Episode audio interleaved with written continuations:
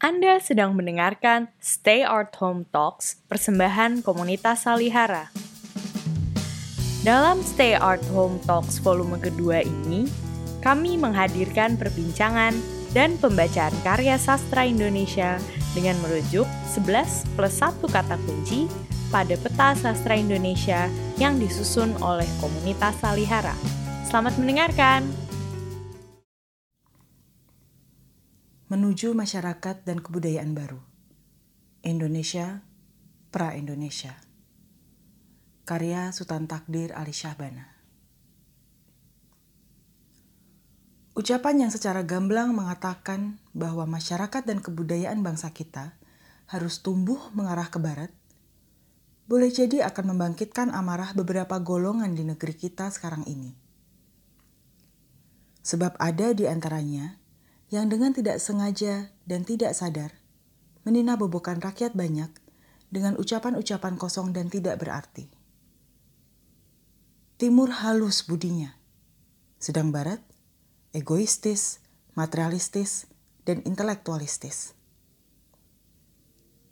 Mereka yang mempunyai anggapan seolah-olah semua orang Timur wali yang suci, dan semua orang Barat penjahat yang tidak berhati demikian – pasti akan kaget mendengar ucapan yang mengatakan bahwa orang Timur harus berguru pada orang Barat. Sekalipun tidak enak didengar, semboyan bahwa kita harus belajar pada Barat, meskipun menyedihkan, dalam hal ini rasanya kita tidak dapat memilih. Sebab semangat keindonesiaan yang menghidupkan kembali masyarakat bangsa kita yang berabad-abad seolah mati ini pada hakikatnya kita peroleh dari barat. Budi Utomo lahir seperempat abad silam di kalangan rakyat yang mendapat didikan barat dan bergaul dengan barat.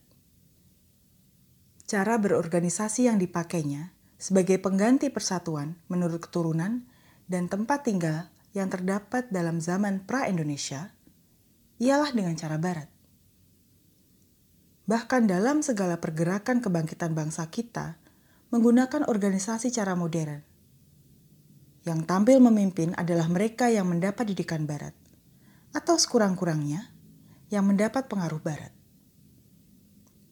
Malah, Indonesia yang kita banggakan sekarang ini, kita peroleh dari bangsa Barat. Apabila nyata kepada kita bahwa semangat kesadaran, semangat kebangkitan, Semangat kebangsaan yang kita namakan semangat keindonesiaan itu sebagian besar berasal dari barat atau sekurang-kurangnya dengan perantara barat. Wajarlah bila masyarakat dan kebudayaan yang dilahirkan banyak mengandung unsur kebaratan. Jika tidak demikian, tidaklah sesuai jiwa dengan bentuk, semangat dengan kerangkanya. Dalam keadaan demikian, pastilah kedua-duanya, baik semangat maupun bentuk, tidak sehat tumbuhnya. Semangat kurang kuat getarannya sehingga tidak melahirkan bentuk yang sesuai dengan dirinya. Sebaliknya, bentuk yang membaluti semangat itu adalah bentuk yang mati, yang di dalamnya tidak menyala-nyala jiwa yang hidup, yang sesuai dengan dirinya. Jelas bagi kita bahwa semangat keindonesiaan semestinya tidak bisa tidak akan melahirkan masyarakat dan kebudayaan Indonesia yang berbeda dari masyarakat dan kebudayaan pra-Indonesia. Hal itu sama sekali bukan berarti bahwa dalam kebudayaan Indonesia yang sedang tumbuh itu tidak terdapat unsur pra-Indonesia sedikit pun. Pertentangan semangat Indonesia dengan semangat pra-Indonesia bukanlah pertentangan 100%, bukan pertentangan dalam segala hal dalam pembangunan bentuk yang sesuai dengan hakikatnya itu, semangat Indonesia pasti akan menyerap beberapa unsur dari nilai-nilai masyarakat yang silam yang sesuai dengan dirinya. Dalam masyarakat Indonesia akan terdapat bagian-bagian yang berasal dari masa pra-Indonesia. Meskipun bagian-bagian itu akan mendapat arti yang berbeda, yang modern, dan sesuai dengan semangat baru. Lagi pula, kita harus ingat bahwa di samping kebudayaan pra-Indonesia yang banyak mengandung semangat ke barat atau universal dewasa ini, untuk sementara masih tetap akan hidup kebudayaan pra-Indonesia berupa kebudayaan daerah, kebudayaan Jawa, kebudayaan Sunda, kebudayaan Melayu, dan lain-lain, untuk sementara belum mati. Malah boleh jadi, beberapa di antaranya akan mencapai kemajuan pula.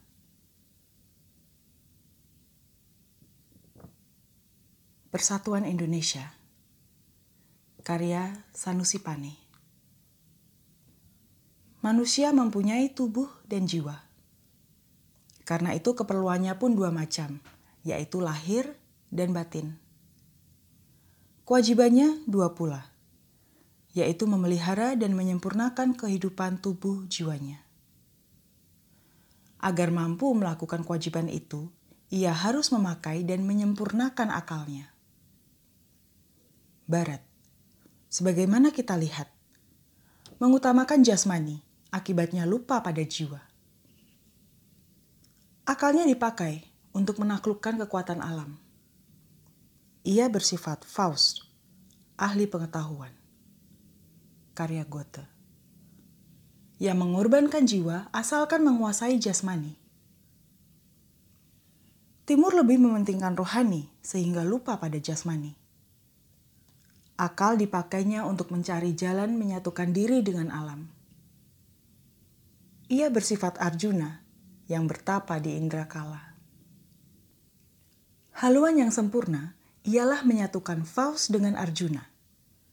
Memadukan materialisme, intelektualisme, dan individualisme dengan spiritualisme, perasaan, dan kolektivisme. Asas dan persatuan itu harus kelihatan dalam segala sendi kehidupan. Dalam bidang ekonomi, sosial, seni, dan pengetahuan. Maka tidak boleh tidak. Perbedaan bentuk antara semua bangsa tentu tetap ada karena pengaruh masalah hawa nafsu dan tempat, meskipun dasarnya sama. Ke arah itulah kita di Indonesia ini harus menuju. Jadi memperkaya bukan mengubah dasar kebudayaan kita.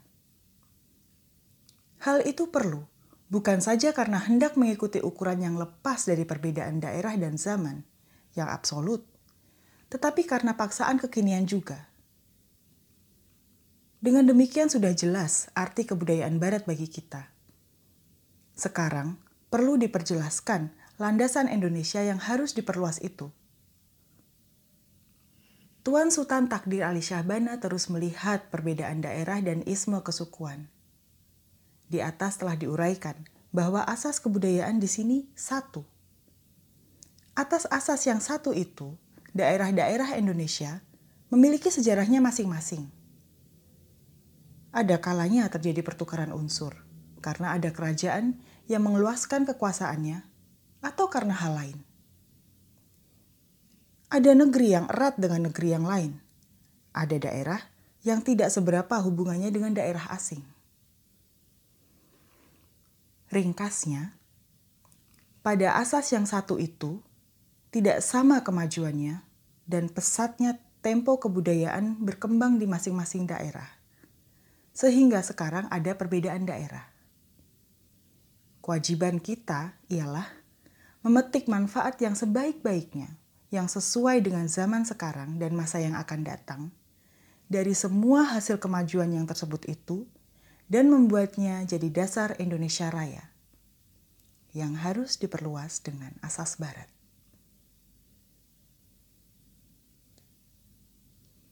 Pemirsa, kembali bersama saya Zen Hai dalam Stay at Home Talks Komunitas Salihara Volume 2 episode Polemik Kebudayaan.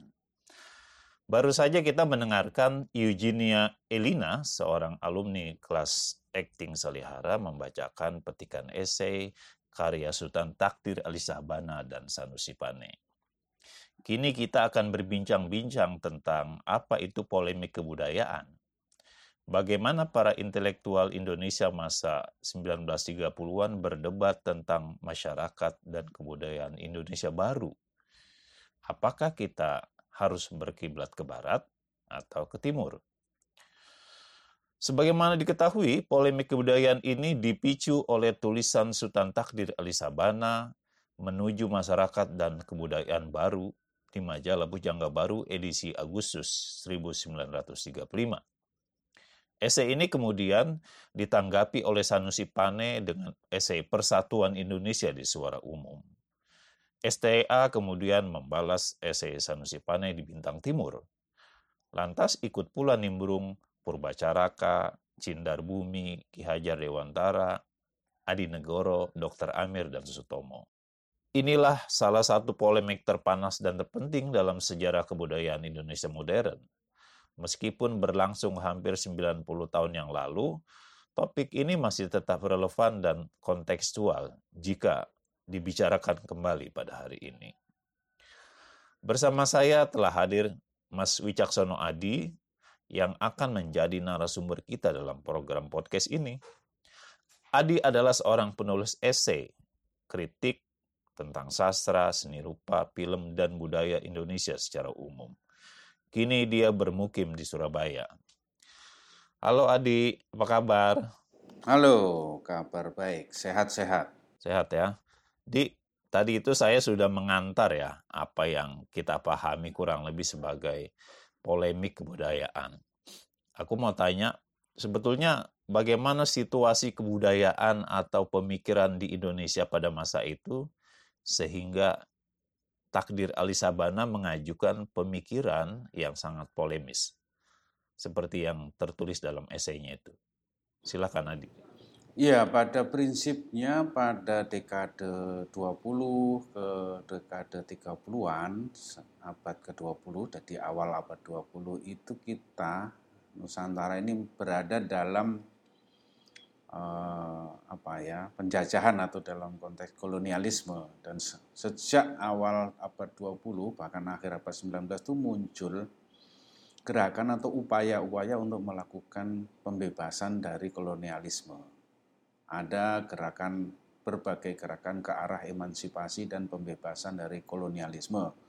Nah, itu biasanya dipelopori oleh kalangan intelektual atau kaum terpelajar. Nah, pada tahun atau dekade 30-an eh, sebenarnya konsolidasi kekuatan kolonial itu mencapai puncaknya. Jadi kalau orang bilang cengkeraman penjajah dalam hal ini kolonial itu puncak kekuatannya itu justru pada dekade 20 dan 30-an.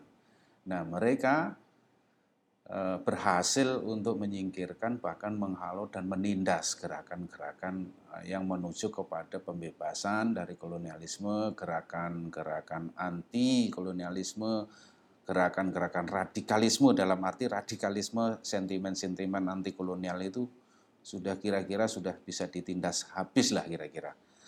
Nah, akibatnya, nah, karena halangan itu, jadi gerakan menuju pembebasan dari kolonialisme itu berhadapan dengan hambatan besar, yaitu kultur, kuatnya kultur, dan kuatnya struktur sosial kolonial, maka upaya-upaya revolusioner yang sudah ditindas itu harus memperoleh bentuk lain. Jadi mereka beralih Eh, kaum inteligensia yang uh, kaum terpelajar itu mencoba uh, menggalang suatu gerakan pembebasan itu bukan dalam bentuk gerakan politik atau pemikiran politik atau upaya-upaya revolusioner.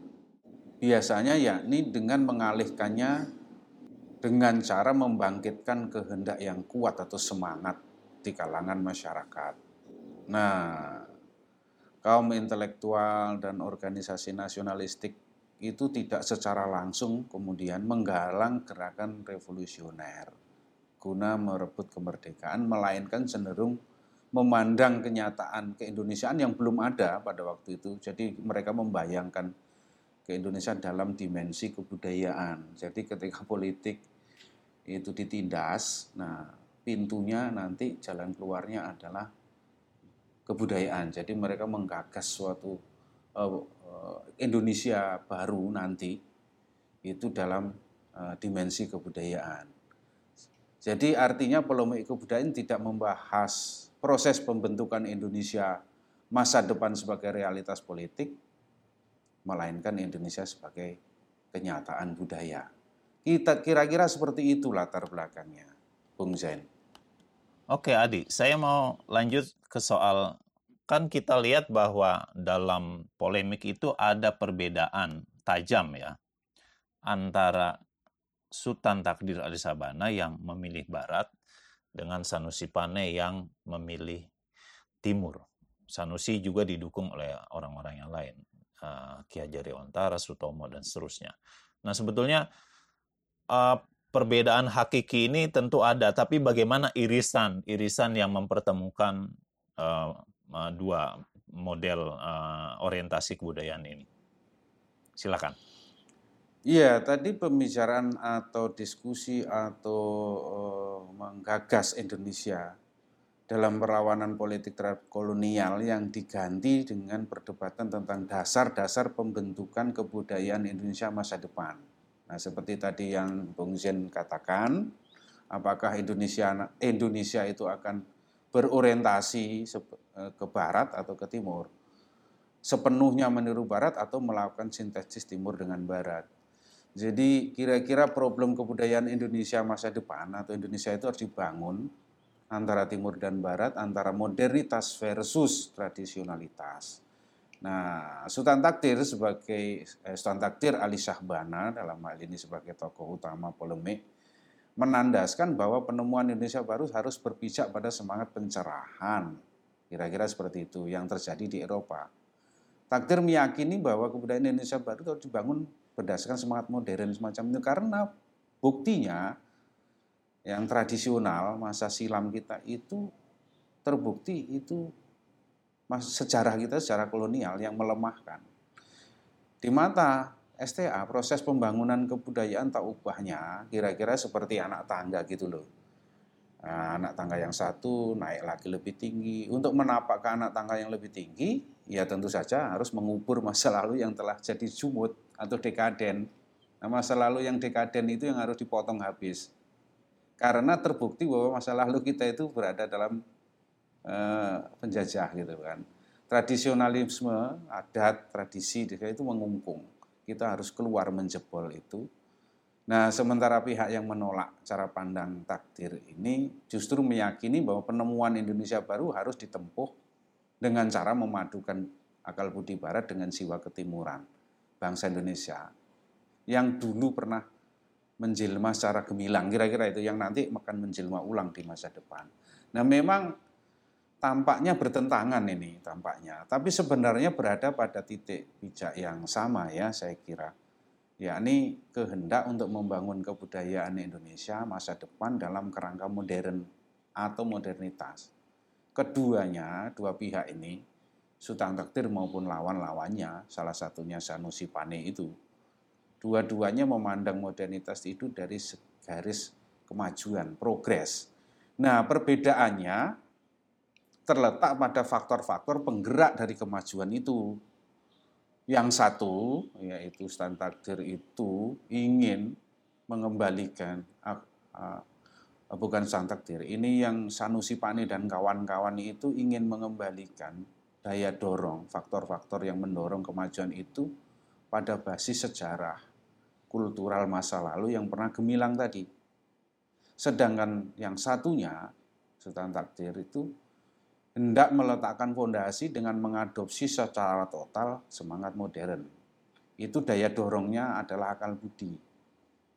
Yang notabene itu belum pernah menjadi bagian historis bangsa Indonesia.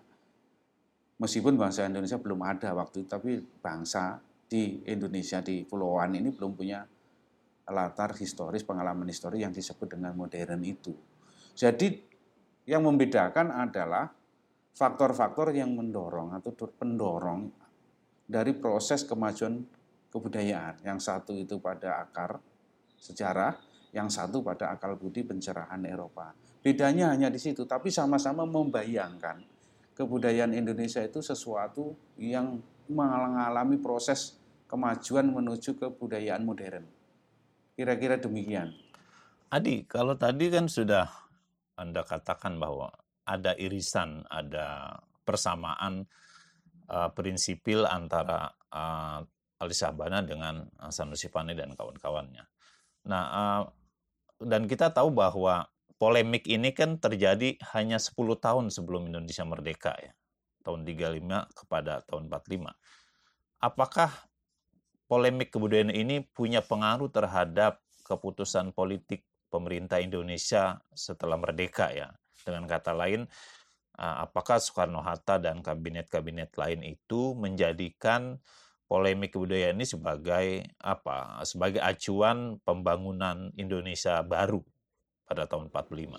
Ya, perlu diingat ya, sejak tahun 1945 sampai 1960 itu kalau seingat saya ya, itu terjadi apa ya, banyak negara yang bekas jajahan itu memperoleh kemerdekaan.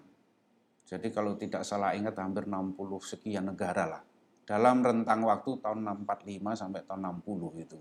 Artinya pada waktu itu jadi setelah dekade tahun 30-an, banyak negara yang merdeka. Nah, negara-negara ini tentu mengalami suatu proses transisi untuk mengkonsolidasikan diri masing-masing, termasuk mengkonsolidasikan kebudayaan. Nah, konsolidasi yang dapat mengatasi kemajemukan latar belakang etnik eh, bangsa Indonesia itulah yang menjadi tema utama sebenarnya setelah kemerdekaan. Jadi ketika kita merdeka bersamaan dengan bangsa-bangsa yang lain yang tahun-tahun itu, temanya itu kemudian adalah bagaimana mengkonsolidasikan setelah lepas dari ikatan atau kungkungan kolonialisme. Nah, bagaimana membangun visi yang bisa merangkum kemajemukan bangsa Indonesia dari berbagai latar belakang etnik. Nah, visi etnonasionalisme yang bersandar pada pemahaman atau penghayatan akar nasionalisme atas dasar hubungan kekerabatan dan kesamaan budaya itu bukan alternatif yang cocok.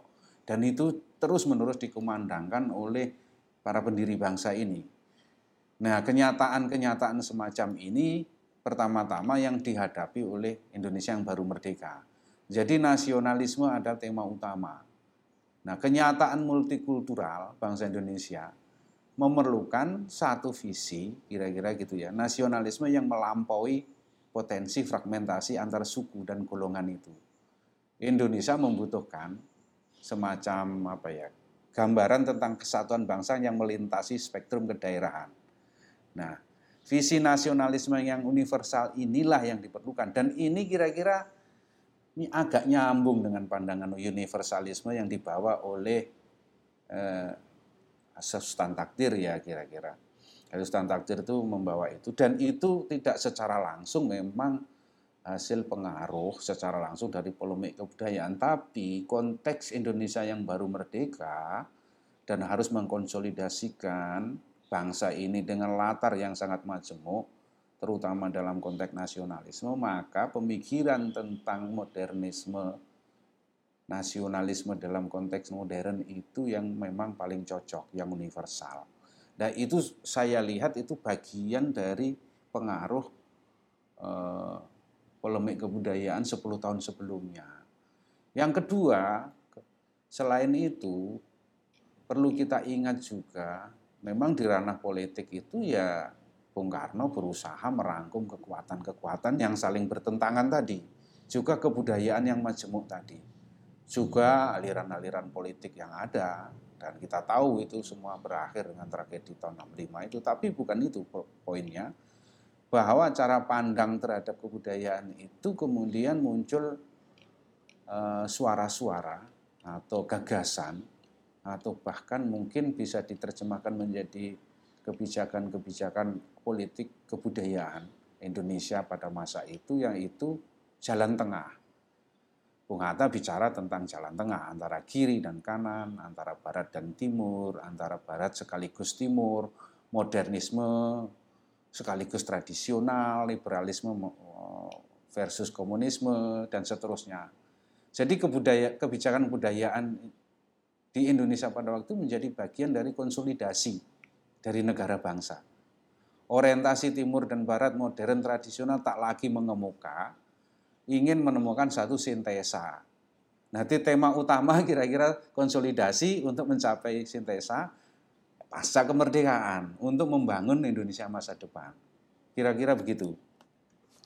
Adi, eh, itu persoalan Indonesia pada permulaan atau sampai tahun 65 ya. Tentu saja ada aspek-aspek lain yang berpengaruh pada eh, orientasi kebudayaan selanjutnya. Namun kalau boleh saya simpulkan bahwa kalau kita dudukan polemik itu pada hari ini, itu kan sebetulnya kita sudah tahu ya orientasi budaya Indonesia hari ini itu masyarakat Indonesia baru eh, zaman ini itu kita sudah lihat uh, arahnya. Tentu saja seperti ingin mengulang lagi apa yang sedang terjadi pada tahun 35 orang berorientasi ke barat atau kepada agama atau Islam kemudian juga uh, kuatnya radikalisme berdasarkan agama dan lain-lain.